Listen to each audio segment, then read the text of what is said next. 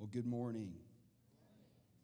I have the, uh, the privilege and the honor of introducing our guest speaker this morning from Dallas, Texas. Uh, his name is Will Ford. How many of you have ever heard Will Ford? All right, about 25% of you. So you're in for a, a real treat.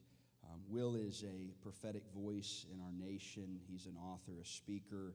Had the privilege of really connecting in January. We did a, a Dallas prophetic summit out there, and uh, just really have been following him from afar and recently uh, made a connection. And uh, just want you, as we're gathered here this weekend, uh, just to ask God for ears that hear and eyes that see Will definitely has a mantle to help uh, not only expose uh, things that have to be exposed, uh, but also, I believe, to bring unity and revelation to the body of Christ.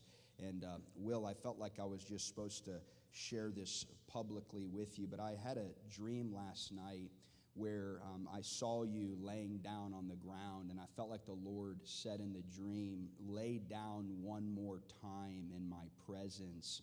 And I saw a ladder coming down from heaven, angels ascending and descending. And I really believe that the Lord is saying that where He's taking you, there's about to be angels assigned to you as you travel the nation and even the nations. And this angel is the angel of Phineas. And if, if you don't know Phineas in Numbers chapter 25, he eventually became a high priest, but he rose up and he slew a man uh, who uh, had been sleeping with a woman from another nation, basically, the issue of sexual immorality and in, intermingling of idolatry. And the Numbers 25 says about Phineas, for he was jealous for his God.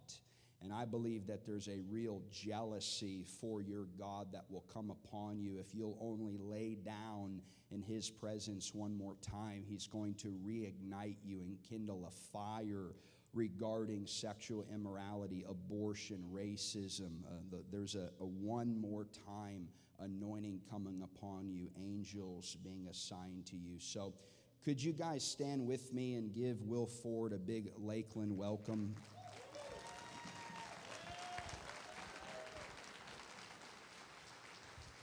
Thank you so much. How much would it Bless the Lord. I'm so, man, I, I, said to him, how am I supposed to minister after that? Jesus. so to preach after that, that was amazing. Wow. So, so honored to be here. Uh, see, I have uh, brought with me uh, uh a little artifact, actually a, a, memorial stone, if you will. If they, they could bring that up, that would, that would be great. Um, if you could, while they're doing that, oh, there it is right there. I didn't see it over there. Yeah, that'd be good. That'd be good. Some of y'all wonder, what's in the box? They said, turn around this way. All right, so you get this side, I get this one. I think we got some in the front. Oh, right here. All right. All that for a blanket, right? No.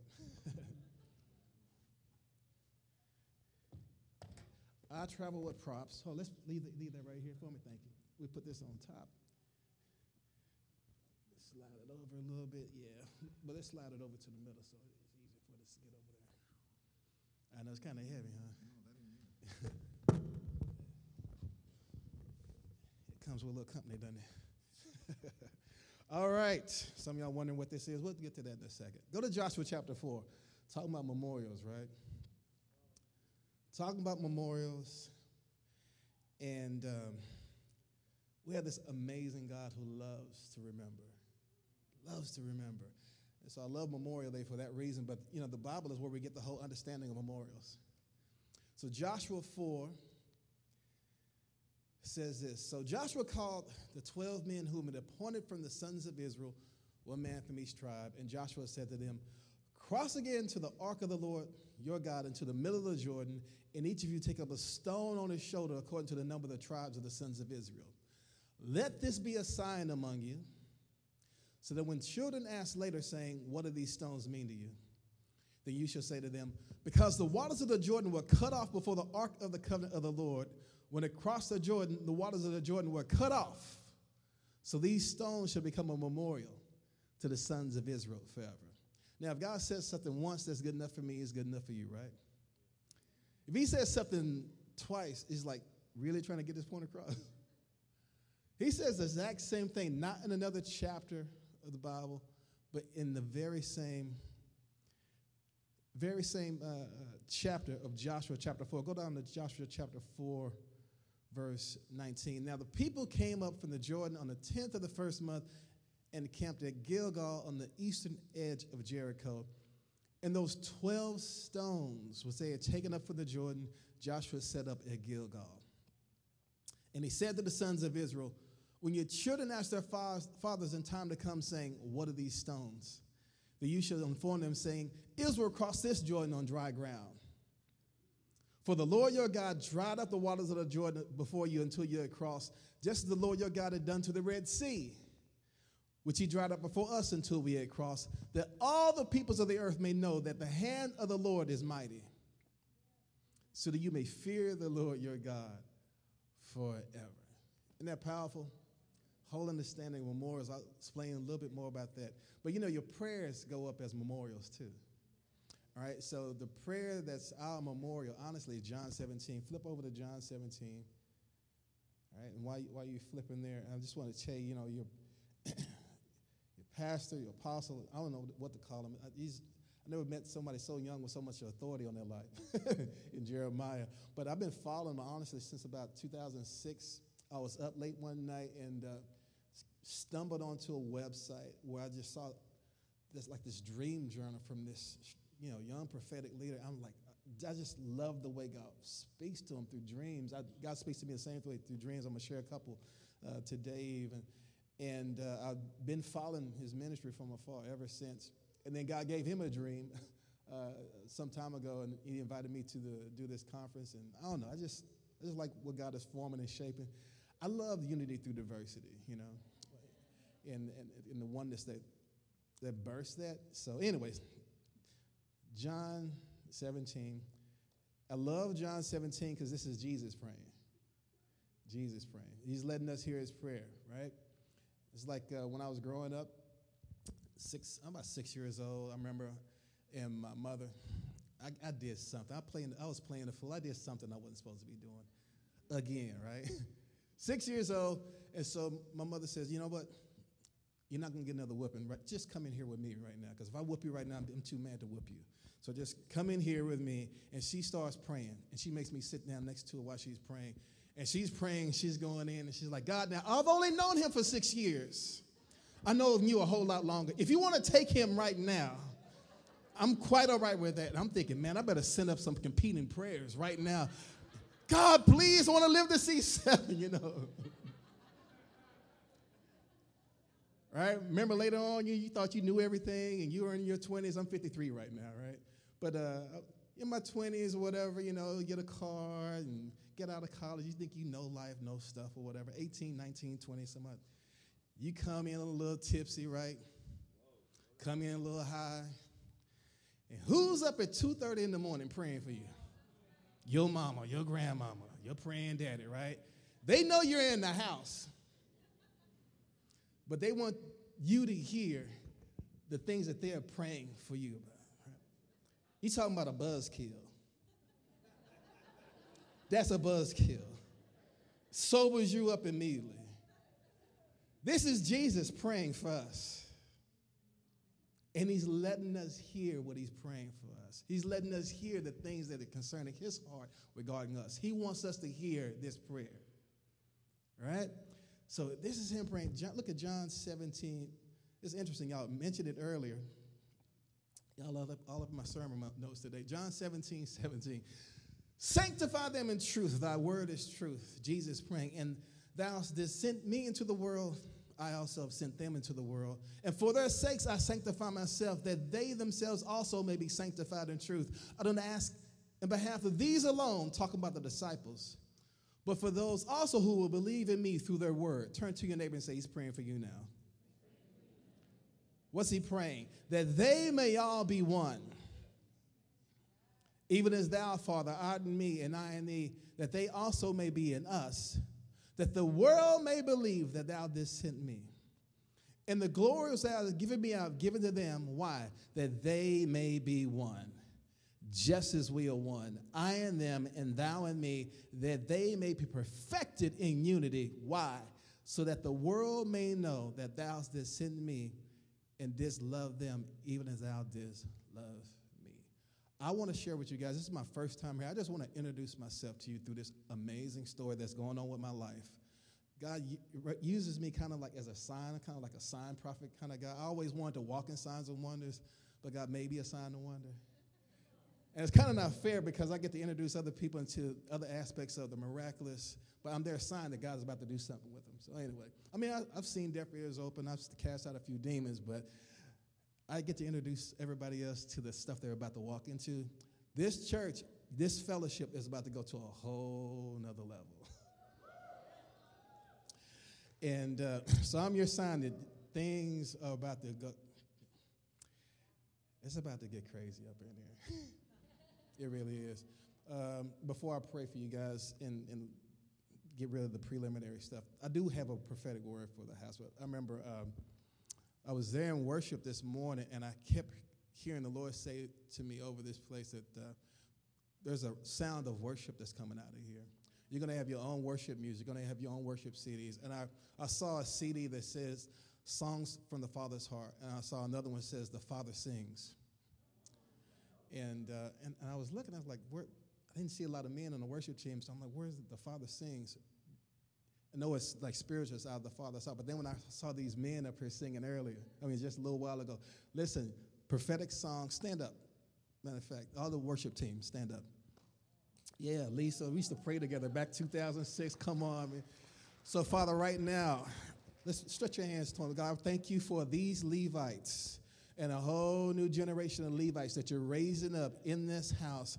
I thank you, Lord, that you sing over us. You love to sing over Zephaniah 3:17. God, the Father sings. I thank you for the songs of the Father's heart being released through Lakeland. Once again, they're going to bring in the prodigals. They're going to bring in the lost. And I thank you for songs, Lord, that are going to summon people back home. Jesus' name. Amen and amen. So, um, if you could put up the, the first slide for me real quick. Uh, everything that I'm going to talk about today is in this book called The, the Dream King. And uh, it's called The Dream King How the Dream of Martin Luther King is being fulfilled to heal racism in America. And uh, so my wife and I, we have this ministry called 818 The Sign. You can put that up for me. And I kept seeing this number over and over again 818. I uh, kept seeing it on license plates, kept seeing it on clocks. How many of y'all, you, you get numbers like that, right? I'm not in a numerology, but God will sometimes give me a number to drive me to scripture. And so I kept seeing it over and over again. I thought it was psychosomatic until one day I'm, I'm driving and this guy cuts me off in traffic. How dare he? And his license plate had my initials with the number 0818 on it. So I, thought, okay, there's that number again. I kept waking up at it. I get ready to speak different places. I look at the clock, it'd be 818. So my Bible falls open one day in the middle of a fast to Isaiah 8:18, and it says this: "I and the children who the Lord has given me are for signs and wonders in Israel." And I read it, and it wasn't so much that Isaiah was talking about how he walked in signs and wonders. He, he was saying, My family is the sign and wonder for the whole nation.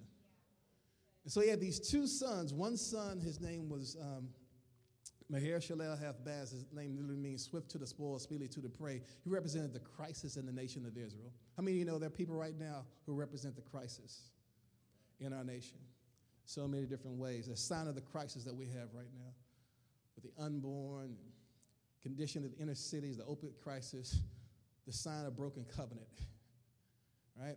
But then the beautiful thing is Isaiah had another son shows up in Isaiah 7 3. His name is Shear-Jashub. Shear-Jashub literally means a remnant shall return.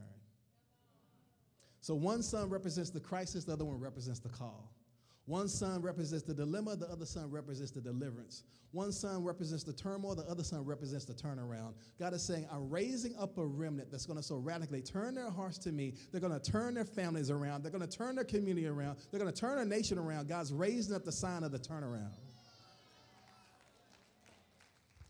So that's the ministry my wife and I have. And uh, so when you d- do your, your offering checks, don't make it out to me. I'm sowing everything today into our ministry at 18. I don't take a salary for it. We have a conference that we have coming up in, in August, and I just want to sow into that. If, so if you would sow into that for me, because we're contending for one, three different things. One, revival hitting the inner city. We got to have that happen. Two, healing the racial divide. And that's what I'm going to talk about today. And, and three, a, revival that ends abortion. So, so that's, that's my heart because you kill the child, you kill the son, and you cut off the voice of God to a generation. All right, so that being said, you can take those down. We'll come back to those slides at the end. Guys, thank you so much. And uh, let me pray. Father, here we are. And thank you so much, Lord, for, for this amazing answer to prayer and bringing us here today. Thank you, Jesus, that you are the sign. You are the wonder. And in Hebrews 2.13, you said, I am the truth, and the Lord has given me for signs and wonders. Lord, you wanted a family to be a sign that is so provocative. There's so much love and unity amongst those people that lost people will say, according to John 17, what must I do to receive that kind of hope, that kind of unity, that kind of love? What must I do to be saved? Make us an answer to your son's prayer today. In Jesus' name I pray. Amen and amen. All right, so some of y'all are wondering what this uh, old uh, Uncle Ten is doing up here. This is about 200 years old. It's an old kettle pot. It was used by the slaves in my family. They used it for cooking, they used it for washing clothes, but secretly they used it for another reason. It's a memorial stone that's been passed down from generation to generation to generation in my family. You hear the whole story about memorial stones, Joshua chapter 4, right? So basically, why did they have you know these memorial stones piled up on either side of the Jordan? Well, had these huge rocks. You read the story there. They weren't small rocks. They were these stones were so big they had to carry them on their shoulders. One for each tribe. They piled them up on one side of the Jordan. You keep reading, you learn that they have actually piled them up also in the middle of the Jordan and also on the other side of the Jordan.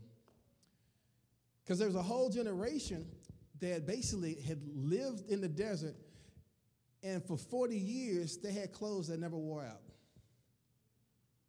Right? They had shoes that never wore out. Every day they had little cakey white stuff that fell down from heaven called manna. They ate that every day. In other words, the supernatural was just normal for them. They were living off the sacrifice of all the other people who had gone before them. They didn't see a Red Sea part, but they heard the stories. There were only two people alive from the previous generation, Joshua and Caleb.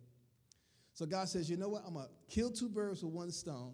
I'm going to part the Jordan River the same way I parted the Red Sea. I'm going to equate this generation with my power and send a message to, the, to, to my enemies there in Jericho at the same time. But then while the Jordan River is parted, and they're walking across on dry ground. God says, You know what? I should have had a V8. Y'all remember that old commercial? Yeah, the baby boomers got that joke. The, the millennials, not so much. They don't run that commercial anymore. Because I, need to, I should have had a V8. I should have remembered. There's going to be a generation after them that hadn't seen the Red Sea parted or the Jordan River parted. So here's what I want you to do pile up huge stones on either side of the Jordan, even in the middle of the Jordan, and these memorial stones will provoke the next generation into the history of my faithfulness with their forefathers. And when they see those stones, you're to tell them that you didn't get them out the Jordan River because you were good swimmers. Scuba gear wasn't invented yet. You tell them that the same God parted the Red Sea is the same God parted the Jordan River, and they'll part whatever circumstance for you. That's what this kettle pot is meant for my family. It's a memorial stone to say the same God who parted the waters of slavery will part whatever circumstance for us. And I don't think it's a mistake that it comes from Lake Providence, Louisiana. Lake Providence. I love what uh, uh, Nelson's Illustrated Bible Dictionary, how it defines providence. You know, the Puritans, the Pilgrims, used to call God just that providence. Providence is the continuous activity of God by which He preserves and governs it's the way God looks over seemingly insignificant things and apparent accidents. In other words, your, your, your, your commute here today, you have no idea how many things God prevented from happening on your way to getting here. Right? Little accidents along the way that you thought were accidents. I mean, don't get me wrong, there are some little things that are accidents, but there are some things that happen that God works together for your good when you're called according to his purpose and you just wind up stumbled into something. You're like, oh my God, how did I wind up here? It's because providence was watching over it all. All right? And the way you understand what providence is doing is through prayer. When you start praying, all of a sudden you start seeing these uncoincidental, coincidental things happening. Have you ever noticed that? You start praying about something, this, and the thing you were praying about, just or the person you were praying for, whatever, all of a sudden just happens to call. Those things just don't happen to happen. Providence begins to move when you begin to pray. You can understand what providence is doing if you get a prayer life. I like what the Archbishop of Canterbury once said. He said, When I pray, the coincidences happen, but when I stop praying, the coincidences stop. Right? And the New Testament understanding of providence, the best way to understand it is in Ephesians 2 and 10, where it says that we're God's workmanship in Christ Jesus, and we're walking out the works that He prepared beforehand for us to walk in. That word workmanship is a powerful Greek word. It's the word poema. Everybody say poema. So hear the word poem in there, right? So think about it. You're God's poem. You're song. That's where the word poem comes from. But even greater than that, the word poema was, was originally a word that was used to describe someone who was a skillful tailor or a fabric maker. In other words, God has a tailor made plan, a tailor made destiny for your life. Right? Sometimes He has to take His, his needle and stick us in you know what to get us going. Right? But ever see somebody like if they're crocheting or doing needlepoint or whatever, have you noticed like on one side of that tapestry it's a big mess. It's like knots everywhere, string all over the place. You can't tell what they're working on. But then sometimes that poem or that person will turn it around so you can see the beautiful thing that they're working on. I think that's, that's what God is doing right now in all of our lives, especially with healing the race issue and other things that are going on right now. He's turning the tapestry around so we can see what he's working on just a little bit. All right, so I, I don't know how to dive into this story without just just telling you a little bit about about me how I got started in this. So back around 1999, in the, yeah, in the 99, I read a book by Bill Bright. On uh, and in, in that book, he said, "God, give me two million people who will go on a 40-day fast for revival in America." And I said, God, make me an answer to that man's prayer. And so the first day of my fast, somebody spray painted my neighbor's car in my neighborhood. I said, okay, God, what do you want me to do? He said, start prayer walking in your neighborhood. How many of y'all prayer walk your neighborhood or prayer walk your campus? Yeah, if you if you if you don't start, because man, powerful stuff starts to happen. Right? So I started prayer walking my neighborhood, and before long, man, I got a chance to meet people who were from different religions and sharing the gospel with them. I got a chance to pray for people who were sick, saw folks get healed. But even greater than that, God broke my heart for revival in all of America. And all I could do was just walk and weep and pray for revival. I get up early in the morning and go late at night because I, I, honestly I was just weep and cry so hard for revival and for a move of God where I was living. I started studying about the first great awakening and the second great awakening. Had this one little nosy neighbor who used to look out the window while I was, you know, prayer walking. like that Gladys Kravitz guy. Remember that, that show Bewitched, the little nosy neighbor Gladys Kravitz? I had one of those in my neighborhood. She just be on her phone looking at me going, yeah, there he go again. I don't know what his wife did to him this time, but he's still walking and crying. it's like I'm praying for you, lady. but God was breaking my heart for this nation. But little did I know, Mr. Poema was connecting me to some unfinished business, connecting me to some memorial stones, right?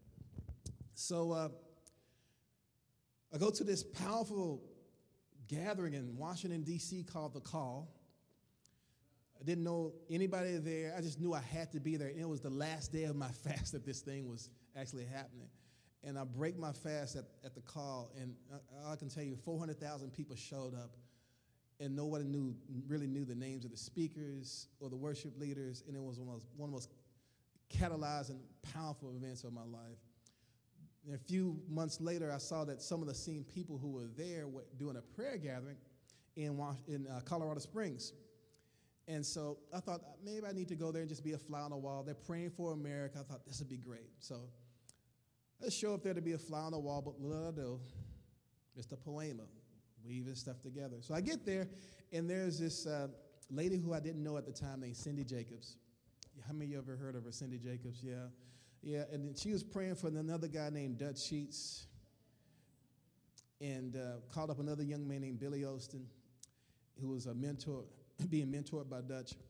And she began to pray and prophesy over them that they would go to Williamsburg, Virginia, and do prayer and revival meetings. And then she stopped and she said, Hold up, there's something to this because Dutch, his real name is William, because Billy, his real name is William. And here we are praying about them going to Williamsburg. Does anybody know what William means? So I'm in the back, you know, it's like four or 500 people there. I'm in the back, and I just kind of shouted out and said, It means noble spirit, resolute protector. I know that because I'm a William, right? She said, That's right. Who said that? And I was like, Ugh. I was just trying to be a fly on the wall, so I just kind of poked my hand up. She said, You in the back, you said that? And I was like, uh, Yes, ma'am. She said, Well, uh, you're William too, aren't you? Prophet lady. I said, Yes, ma'am. She said, Well, get down here. Then she said, It's too white up here anyway. Come on down. but when I come down, the Spirit of God falls on William Dutch Sheets and William Billy Austin and me, William Ford III, and we just get blasted by the Lord. Never met each other before, begin to weep over each other. If you know Dutch Sheets, he doesn't do that often. and he said, You know what? If we do this prayer gathering to Williamsburg, you have to come with us. And first I'm thinking, okay, this would be like church camp, right? You know, we exchange phone numbers, but we're never going to hear from each other again, right? But Mr. Poema, weaving something together. So, Dutch preaches this powerful message, teaches this powerful message. I'll share like three or four minutes of that in just a moment. And it was enough to connect us because he started talking about connecting with the unfinished business of those who've gone before us in the place of intercession. And so, uh, I told him the story of the kettle. He had me share that at the conference.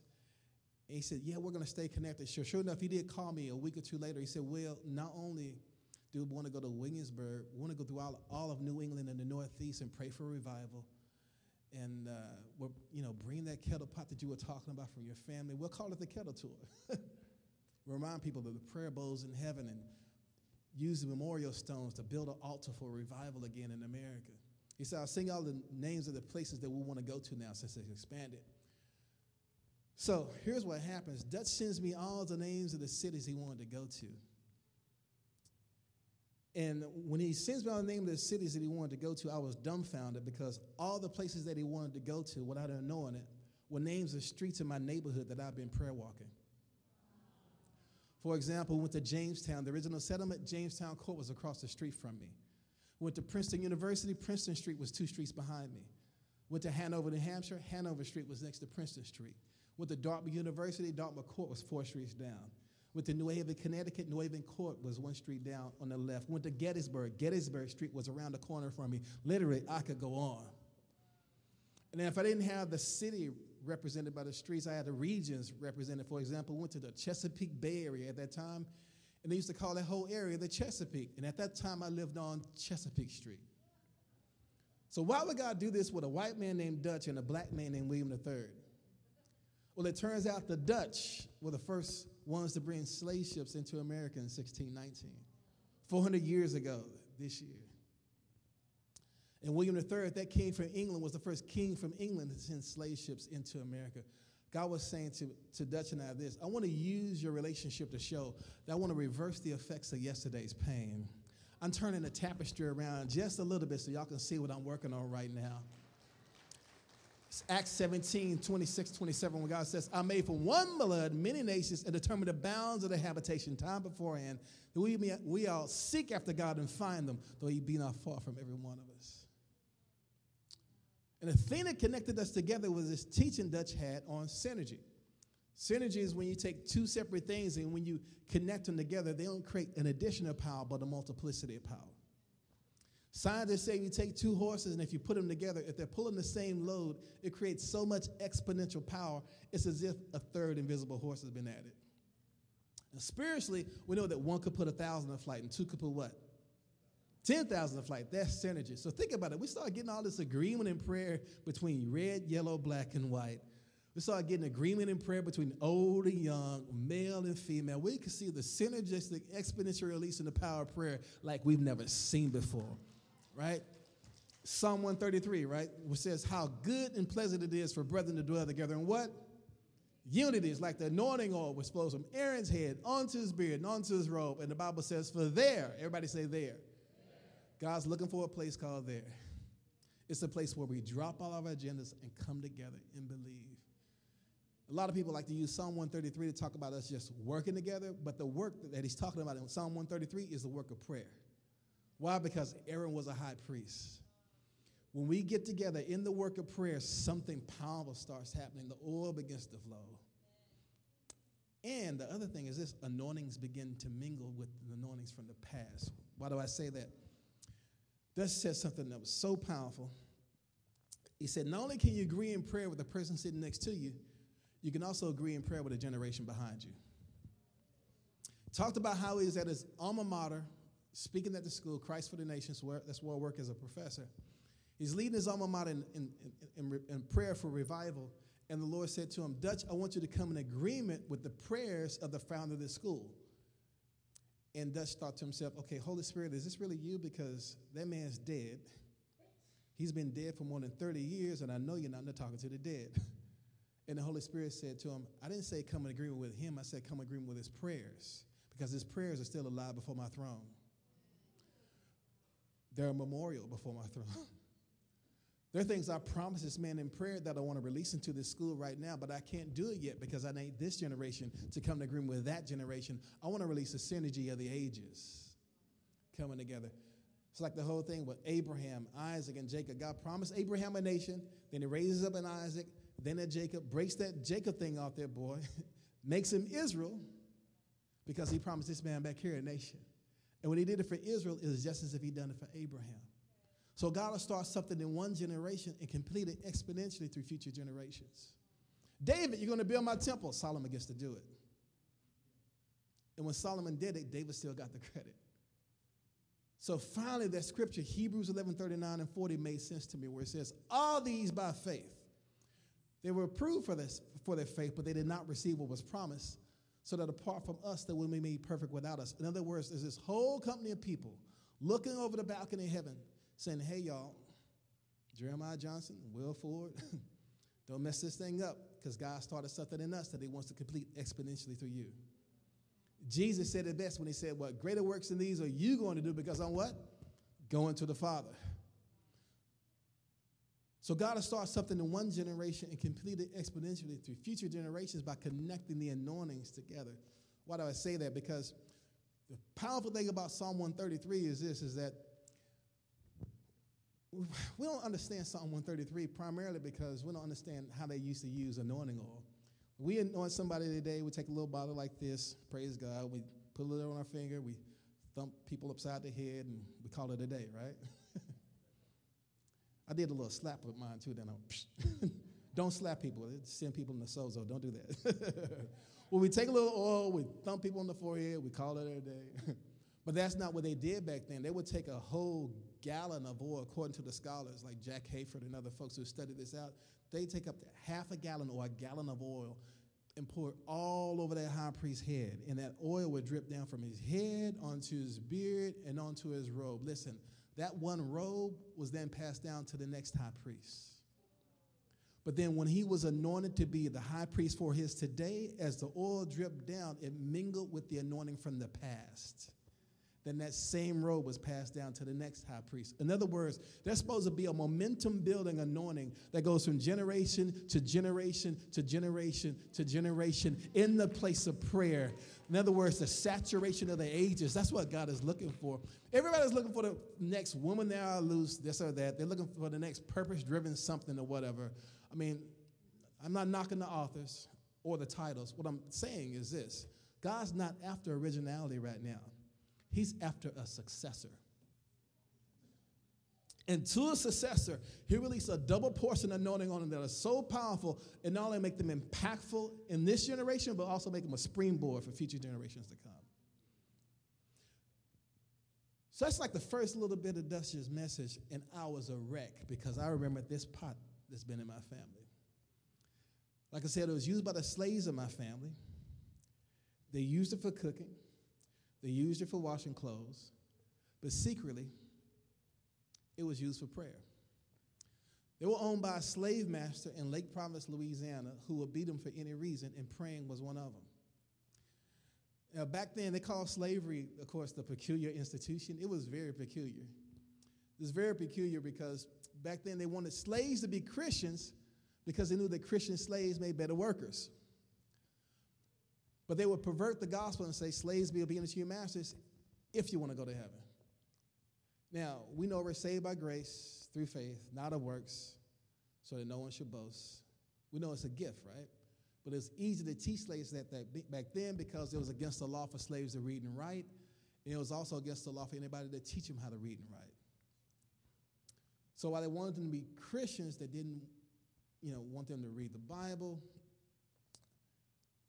There was even one Bible that's there, I think, at the Bible Museum, where all of the uh, the book of Exodus and Esther is taken out of that Bible to make sure no preacher preached those messages of salvation and freedom and deliverance to slaves. Um, so that's one part of it. But the irony of, the, of all that is that uh, they didn't want them to pray. They wanted them to be Christian, but they didn't want them to pray because they felt like prayer would foster hope. And if they got hopeful, they would try to run away. So this, this man on that plantation would literally beat my slave forefathers if he heard them praying.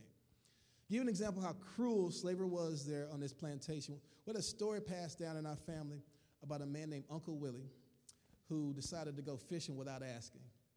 And so the, the overseer and the slave master decided to make an example out of him on the plantation. So they strapped Uncle Willie to a tree and put both arms and legs around either side of that tree. Then took a, a, a leather strap that was shredded a whip that was shredded, which had rocks and nails and glass attached to it, something like the cat o' nine tails. And they beat this slave father of ours until all the flesh was pulled out of his back. The family, in an effort to save his life, they took a huge sheet and put lard or grease on it and wrapped it around his body.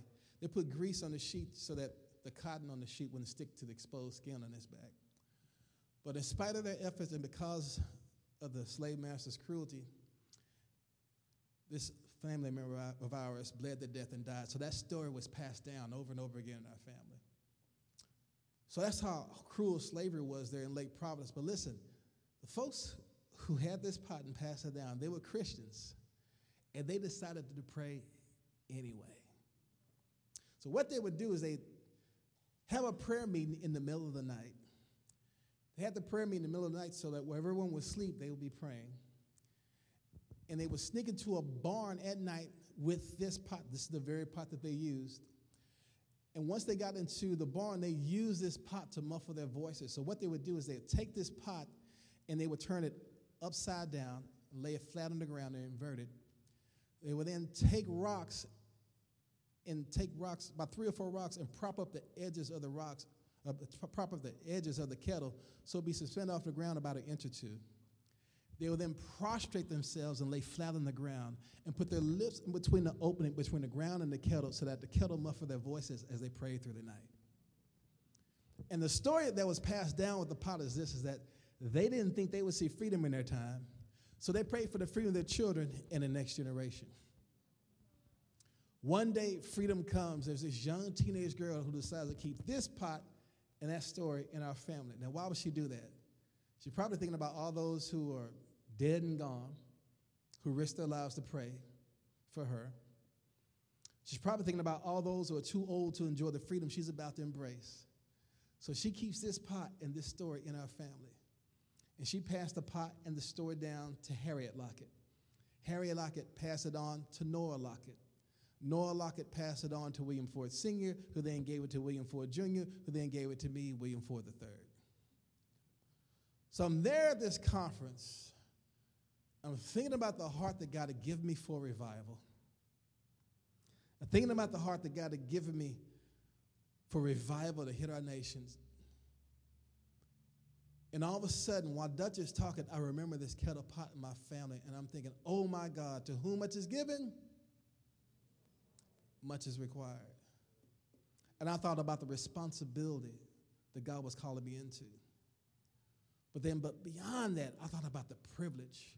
I thought, my God, I get to agree with the prayers of my forefathers for the freedom of this next generation. I thought about the exponential results that could be released and created from that. That said, you know, Will, I was praying, looking for confirmation just like you were about this whole kettle tour thing.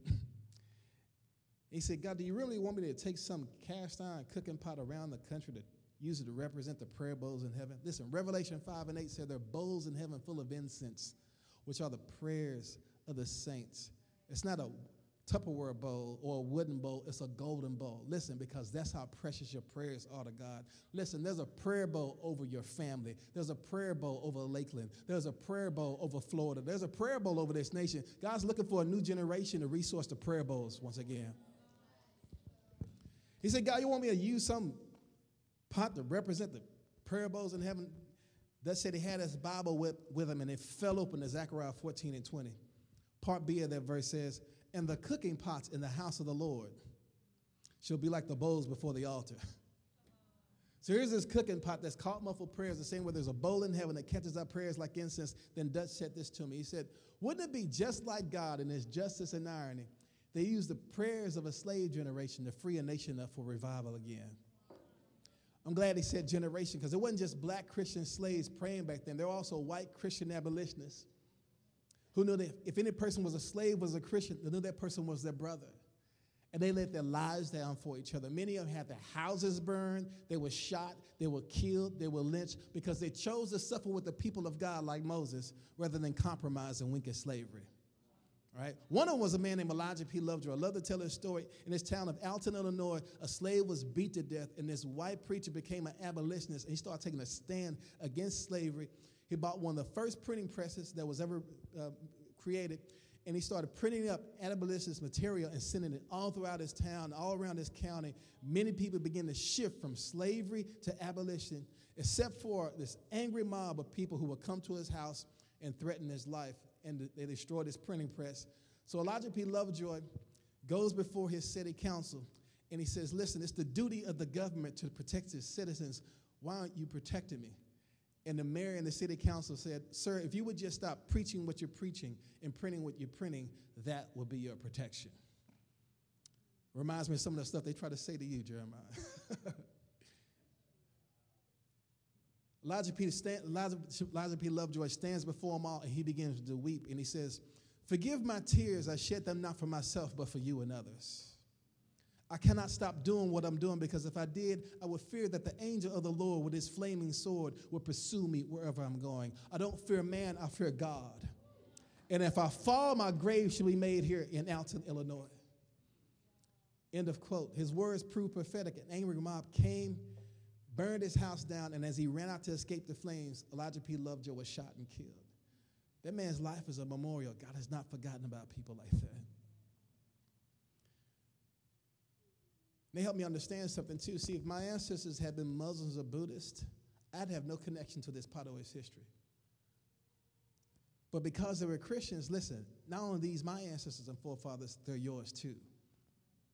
Why? Because we're connected because of the blood of Jesus. The abolitionists knew that. They knew they were fighting for their Christian brothers that were in slavery. They were laying down there for their blood bought brothers who were bought by the blood of Jesus. Right? In other words, I'm just as much a spiritual son of Charles Finney and Jonathan Edwards as you are of Martin Luther King and William Seymour and C.H. Mason. And when we come together in that kind of unity, that kind of agreement, listen, something powerful happens. The oil begins to flow, anointings begin to mingle, yokes get to be broken off of nations.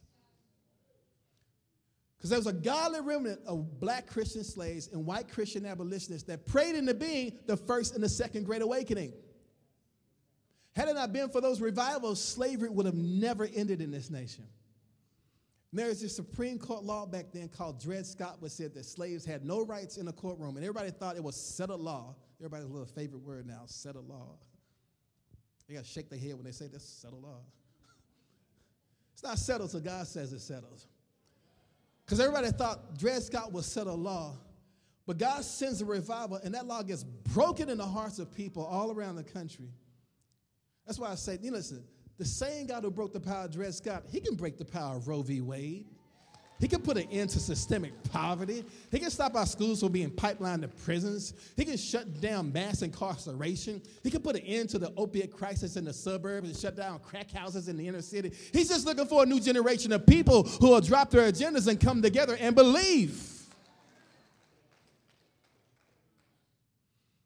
I mentioned the abortion thing because, listen, I was in prayer one day and the Lord said to me, William, the litmus test for authentic revival in the days of slavery was the ending of slavery.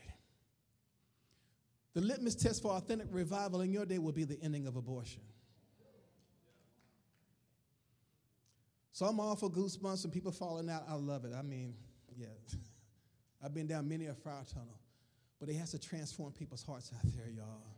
I mean, there's the, the revival is not when Reverend Flip Flop and Brother Weatherford come in and show up. It's when God comes to town. It's when God comes to a country and we can contend for it again because He's done it before. I believe God wants to do it again in a powerful, powerful way. And the Lord said this to me in prayer that day. He said, William, you walked me through your neighborhood. Now I'm walking you through my neighborhood. And I'm sharing with you my heart about how it's broken over the division between the Native Americans and the settlers. I'm sharing with you my heart about all the hurt I have over the division between red, yellow, black, and white in this nation. And the Lord said this to me. He said, William, if I heard the whispers, if I heard the whispered prayers of slaves underneath kettle pots, how much more so do I hear the silent screams of babies being aborted in this nation? My heart was shattered over this issue. What we don't understand is that I can get into eugenics, I can know the whole understanding of Margaret Sanger and Planned Parenthood and all that. But here's the thing the fundamental thing is this I don't have time to go into all that. The race issue is tied to this stuff more than people realize. Because the deal is this when the people that you cannot see become optional, it's inevitable that some of the people that you can see will be marginalized even to the place of elimination. God is saying, you know, a lot of people saying Black Lives Matter, other people saying All Lives Matter. Understand where everybody's going with that. God is saying, drill down deeper, life matters. He weeps over all the shedding of the innocent blood. He, the same God who wept over Philando Castile is the same God who wept over the five police officers who were killed in Dallas, and he weeps over 60 million babies that have been aborted in this nation. He weeps over it all. And so God wants to raise up and release a new revival that releases civil rights to everybody, including the unborn. But we got to deal with our own heart issues in the church. He's going to answer his son's prayer. He's going to make us one. We've been focusing on unity for so long in the church. You know what? The focus of John 17 wasn't on unity. The focus of John 17 was on one. It he wants to make us one this hit me like a ton of bricks last week. I, I saw this maybe for the first time, but just hit me on my heart. The Lord basically kind of said to me, William, you made unity almost an idol. The focus is not on unity through diversity, the focus is on oneness. And I was like, God, I, oneness? How we do oneness? I, we can't bring about oneness. I, I quit, I give up. And the Lord was like, Great, now you, I got you right where I want you. It's going to take a miracle to bring oneness in the church.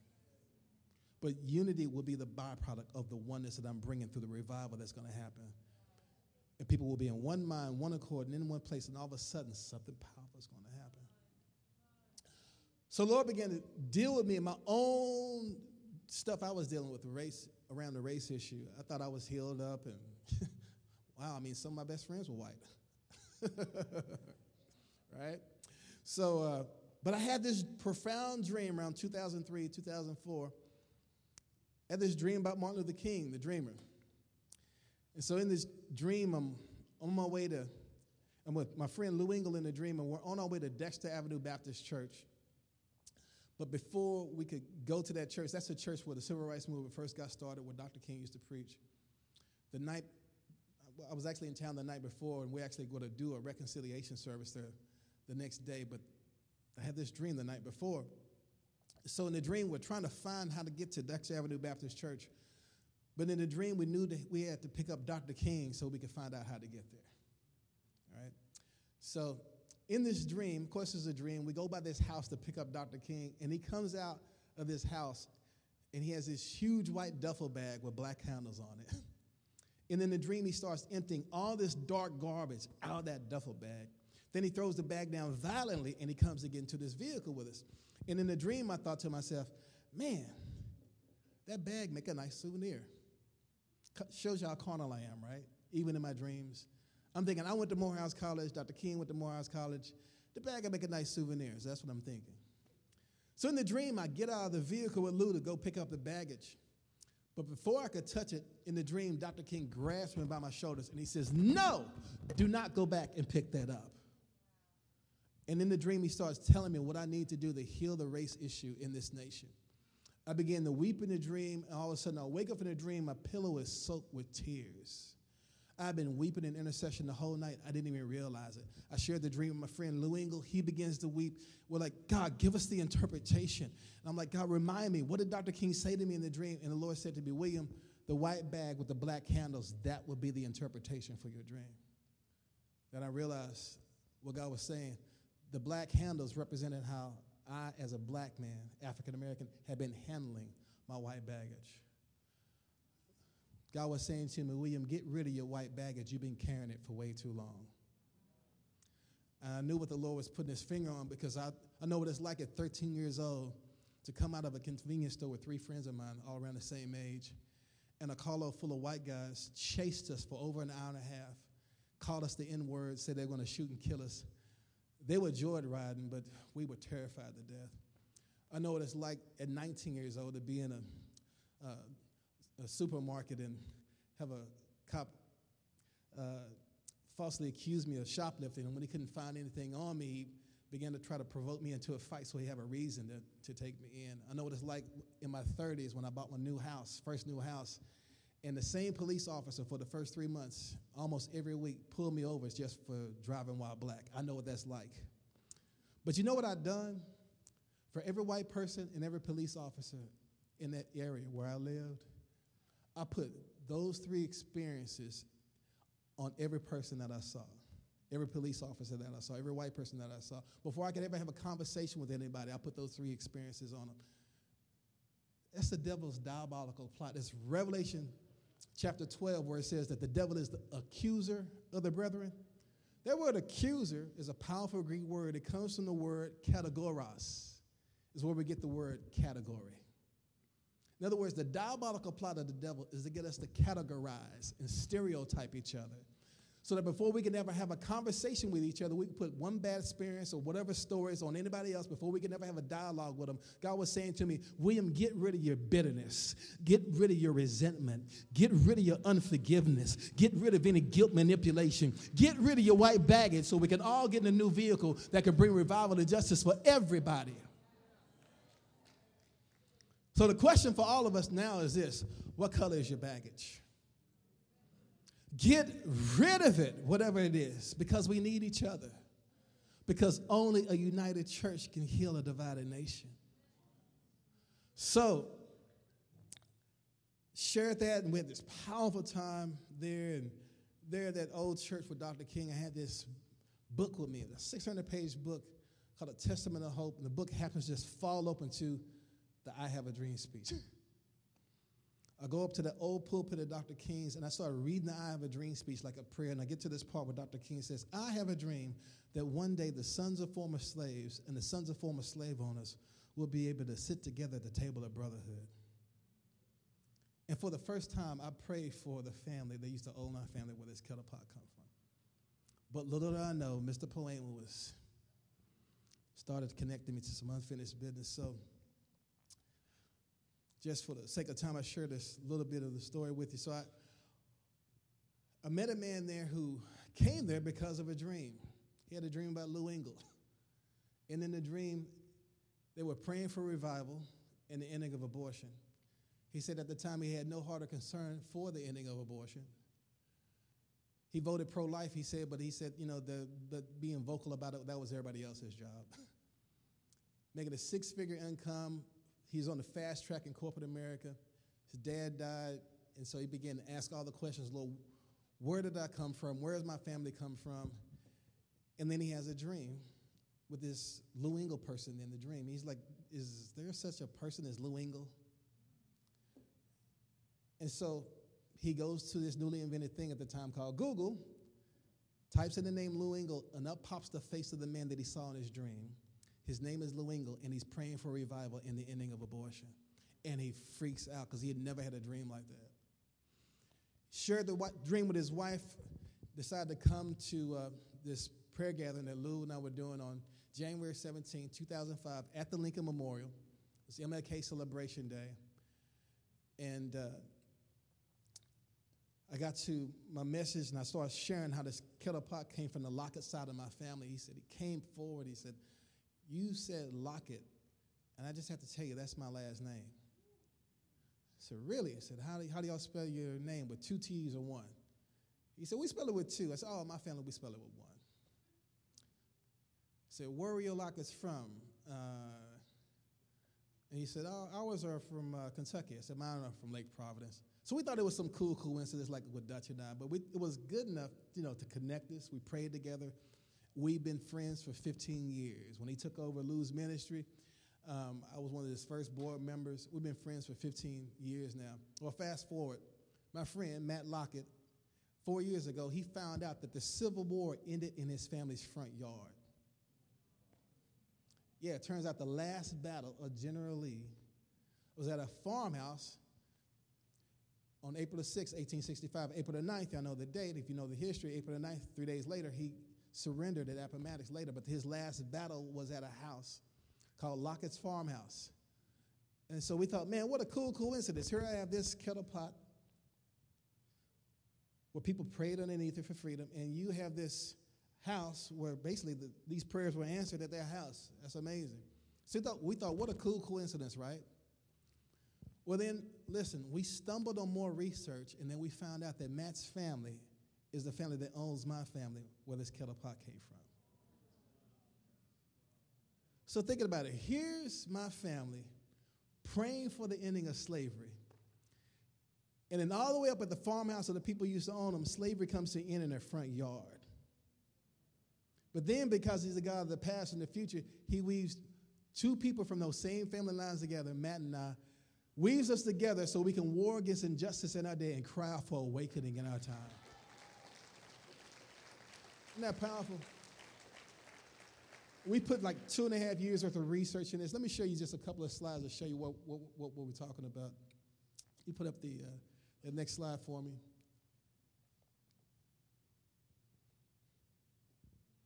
That's the house. So it's still around today. It's been preserved. That is Lockett's farmhouse. And that's the memorial stone in the front where it says, Here Lee fought his last battle, April 6, 1865. And as the story goes, the Northern Army was in the front, the Southern Army was in the back. And the, the, history book says that the, all that stood between them was the Lockett House. The, the house is still like riddled with bullet holes from the Civil War to this day. But you know what it's a picture of? It's a picture of the church. It's a picture of the house of prayer. God is calling us to stand in the gap between all the fighting that's going on between, uh, to, between the brothers right now. You know what happened to this house? After the Civil War, it became a hospital for both sides. And former slaves worked as nurses with white nurses to mend the wounds of the brothers who have been fighting against each other. That's what God is raising up. He's raising up houses of church, houses of prayer like this church they're going to stand in the middle of all the conflicts of the ages. Yeah, you're going to take some shots, but listen, it's worth it to stand in the gap with Jesus. You do not stand alone. You go to the next slide for me. And that's, that's Matt and his family there at, at, at the house. Next slide. There's this guy showing the bullet holes there. They're still in the house. Next slide. And uh, this is where this guy is showing Matt the same family tree that, uh, that he had been studying. It was right there, all that's listed right there in the house. Matt's name is on it and everything. Next slide for me. And this is where on, on the census where we found that uh, my oldest known family member, that line is highlighted there, you can't see it, but his name is Isaac Lockett. He shows up, this is the 1870 census. He's living in Lake Providence at the time. He's 90 years old. But in that census, he said he was originally from Virginia. The only um, only uh, Locketts in Virginia at that time period was Matt's family. when I did the research, so uh, after a year or more of doing research, we found out his family owned our family. It's crazy story. It's all in the book. Next slide for me. So we got called by the town of Lake Providence to come and share our story a few years back, and uh, we go there, and um, we we actually found the plot of land where Sutton Plantation, where Isaac Lockett used to live, and we found it, and that that is the place where Sutton Plantation used to be. So if he was there, 90 years old, five years after slavery, that's probably the place where he was a slave. What I'm getting at is this there used to be a prayer meeting in the middle of the night on that plot of land right there we're looking at, where people used to sneak in a barn and take this kettle pot and pray for you and pray for me. They're powerful. Next slide.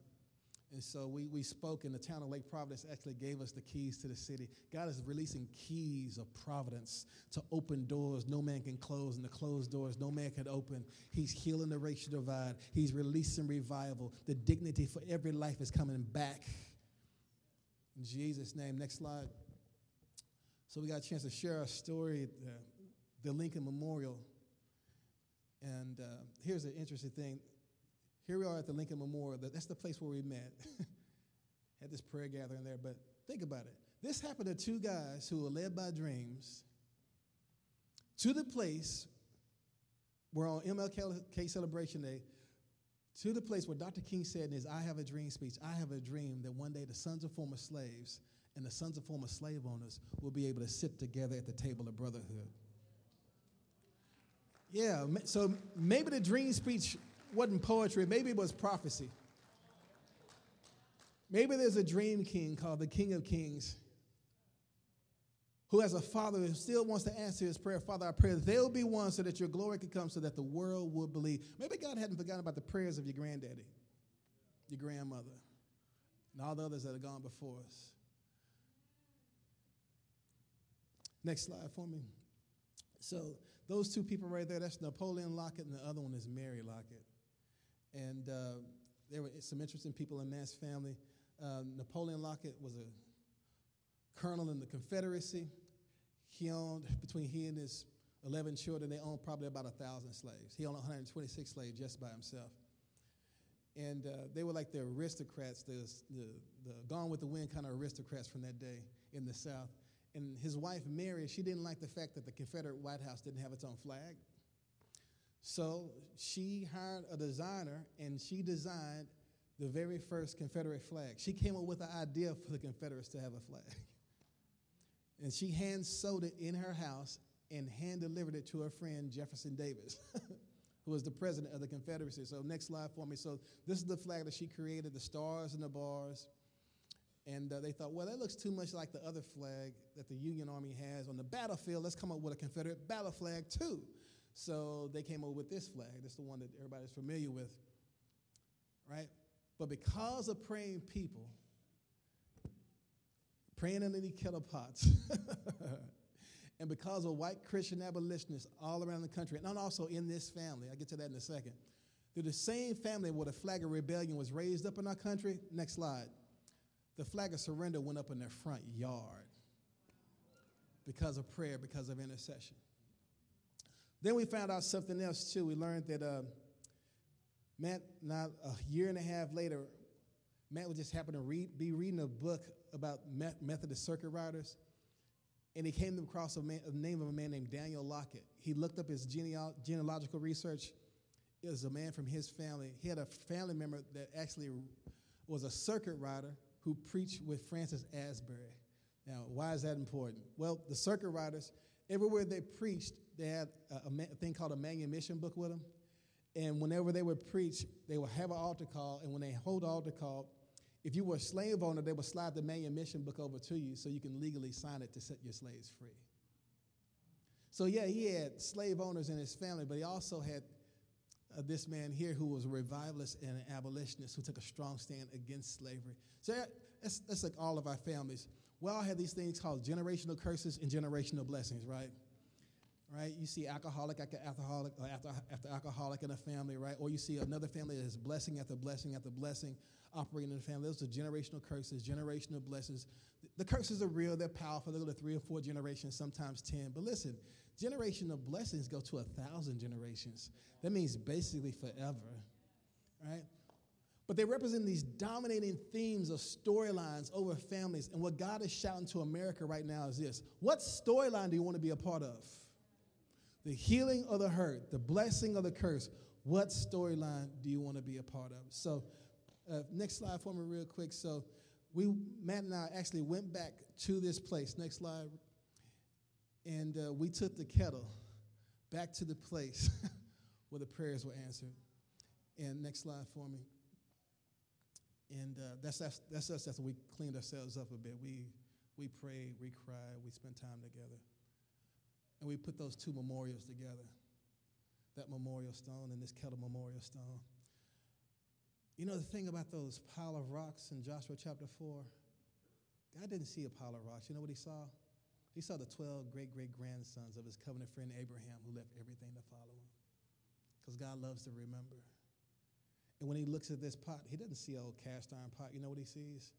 The people who risked their lives to pray for freedom and the people who fought for that freedom. Memorial stones show up at an interesting place. 1 Kings chapter 18, when Elijah is having a showdown with the prophets of Baal, when they were doing child sacrifice and everything else. He says, How long will you halt between two opinions? Talking to Israel. If the Lord is God, worship him. If Baal is God, worship him. And he says that Elijah repaired the altar that was torn down, the altar of prayer. You know what he used to rebuild the altar? 12 memorial stones. In other words, the altars of Israel were built off the memories of the history of God's faithfulness with the forefathers. And so when he had his showdown with the prophets of Baal, he was basically saying, God, on these old stones, on these old memories, release a new fire for the next generation. Stand to your feet.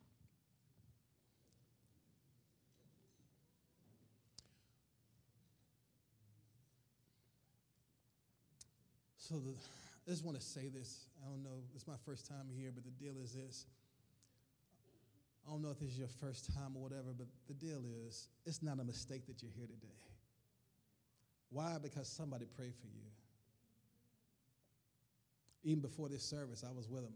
Believe me, this is a praying church. They've been praying for you for weeks. Even beyond that, hundreds of years ago, there were folks who were praying for you. 2,000 years ago, there's an intercessor and a prayer warrior who had you in mind. His name is Jesus Christ, who still lives to make intercession for you.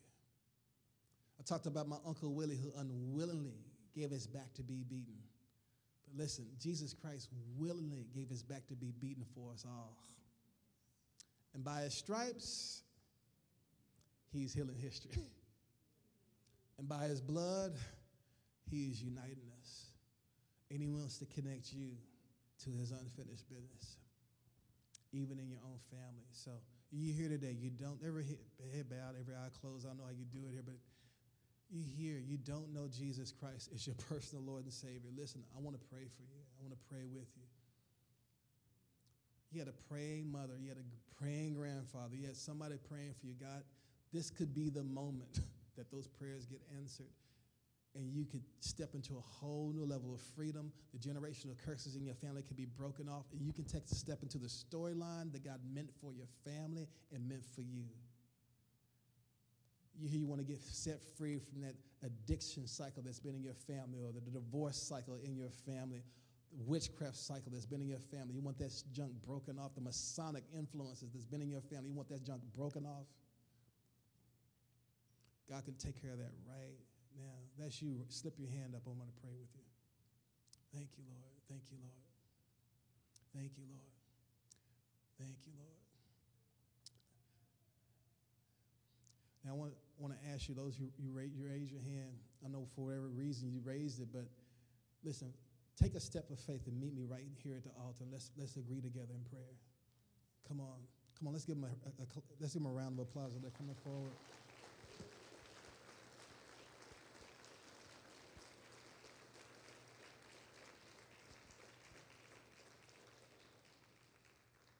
So, Father, right now, in the name of Jesus, Lord, I thank you for these who, who, who come here right now. And God, I ask you, Holy Spirit, begin to search our hearts just in your own way. Just begin to pray and repent. Just the things you know you need to say, God, I'm so sorry for this, that, and the other. You want to deal with those things right now. Deal with them right now. In your own way, just go ahead and praise Him and say, Jesus, come into my heart. Forgive me my sins, but come into my heart. Take over my life. Just pray that. But everybody that's here right now, also, too, I want to lead you in a prayer. Everybody talks about generational curses. Yeah, they're real and powerful, but generational blessings go to a thousand generations. Let's break that junk off right now. Y'all want to deal with that right now? All right, just re- everybody repeat this prayer after me. Dear Lord Jesus, I forgive the sins of my forefathers. Every sin of hatred and bigotry, every sin connected to witchcraft and the occult,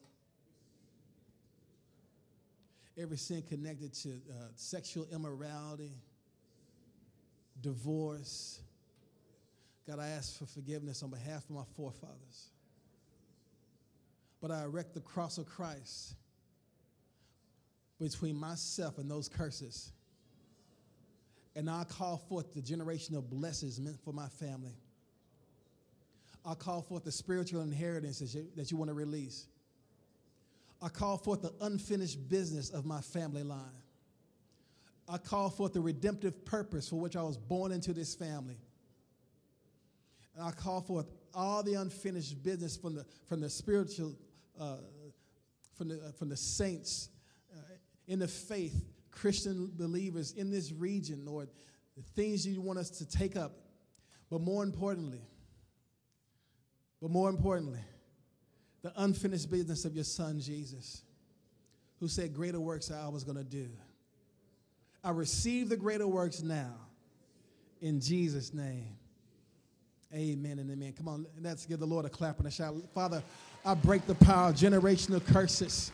We call for generational blessings. We call for spiritual inheritances. We call for the redemptive reason for which we were born into the families, born into this region. God, we ask for the mantles to come, the mantles from your son connected to this region, to this family, to this place. In the name of Jesus, we release it, be released right now in Jesus' name. Psalm 133 anointing. God, let there be a mingling of anointings right now. So that generations even yet to be created can praise you. Jesus' name.